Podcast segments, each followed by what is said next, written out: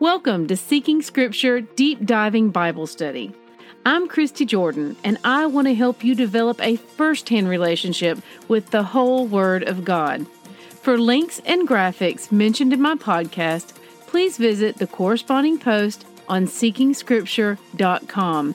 May Yahweh bless the reading of His Word.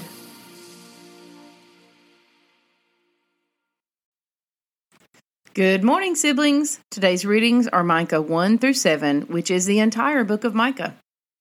Rabbit Trails. I'm going to keep my notes short today, as you may still be recovering from the novel I dropped yesterday. I feel for you. It was almost as stressful for me to write as it is for us to digest. Quick facts Micah's transliterated Hebrew name is Micah Yahu or Micah. It means who is like Yahweh.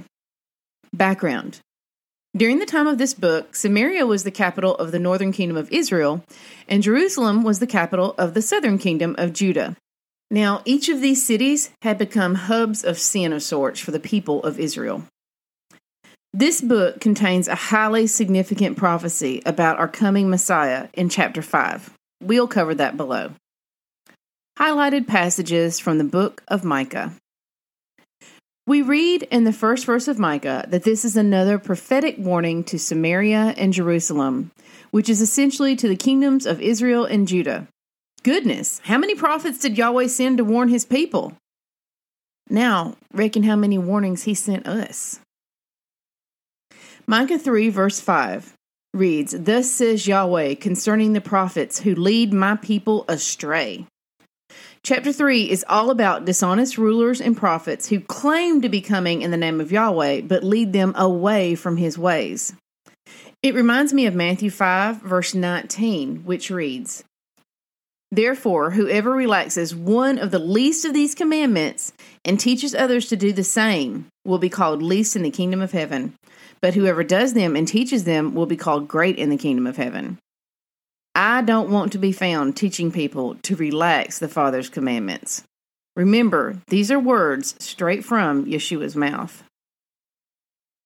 Micah chapter 4 is a great comfort to me and is very much in line with what we studied in Ezekiel when we began to rethink our concept of heaven based on biblical text versus what pop culture has taught us.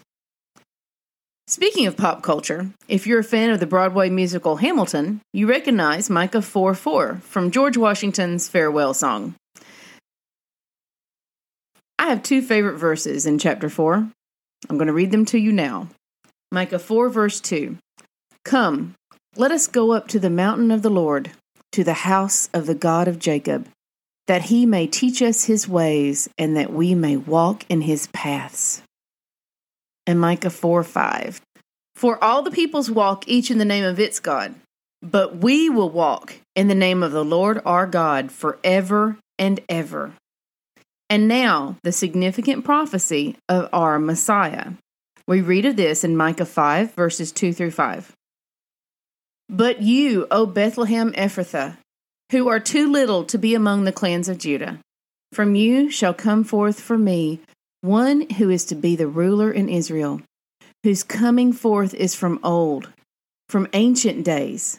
Therefore, he shall give them up until the time when she who is in labor has given birth. Then the rest of his brothers shall return to the people of Israel.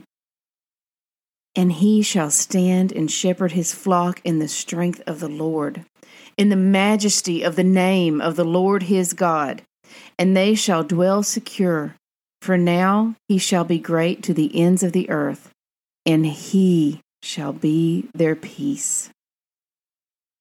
Micah 6 8 is part of a passage summing up what the Father requires of us. I want to camp here for a minute and put this in perspective. It reads He has told you, O man, what is good. And what does Yahweh require of you? But to do justice, to love kindness, and to walk humbly with your God. These three statements begin small and build upon one another, like stair steps which lead us to the Father. Justice. To do justice is to be a fair person, doing what is right. Kindness. To love kindness means that kindness is a part of who you are and how you live your life. Kindness is required for justice to be compassionate. Without kindness, we can end up with a skewed sense of justice that has no mercy or grace, like the mercy and grace that the Father has with us. Walk humbly. On top of this, if you are a person of justice and kindness, the source of these two things is the Father, and you will want to walk after Him, ordering your life according to His ways, in humble submission to His wisdom and teachings realizing that His ways are far greater than our own. So you see, these three things are not three statements which nullify, make void, or give us an excuse to disregard the teachings and commandments of our Father. Why do I point this out? Because folks have always been looking for the Cliff Notes to avoid having to read the book since the beginning of time. And in addition to that, they're looking for shortcuts or workarounds to having to follow all of Yahweh's commandments. Similar to how Messiah brilliantly summed up the Ten Commandments with just two, and I have a link here to an article about that, which in essence summed up the entire 613. That's an approximate estimate number here. These three behaviors are yet another bit of shorthand that point us back to the Father and the entirety of His teachings, commandments, and directives. If we seek justice, love kindness, and walk humbly with our God, what will that look like? It will look like obedience to the Father. Make sure you read Micah chapter 7, verses 18 through 20 for much needed reminders of Yahweh's steadfastness. May we live in appreciation and praise in return. And finally, I'll end with this gem Micah 7 7. But as for me, I will look to Yahweh. I will wait for the God of my salvation, and my God will hear me. Amen. He sees us, He hears us, He is answering our call. Test everything. Hold tight to what is good. 1 Thessalonians 5:21. We are saved by grace alone. Obedience is not the root of our salvation, it is the fruit.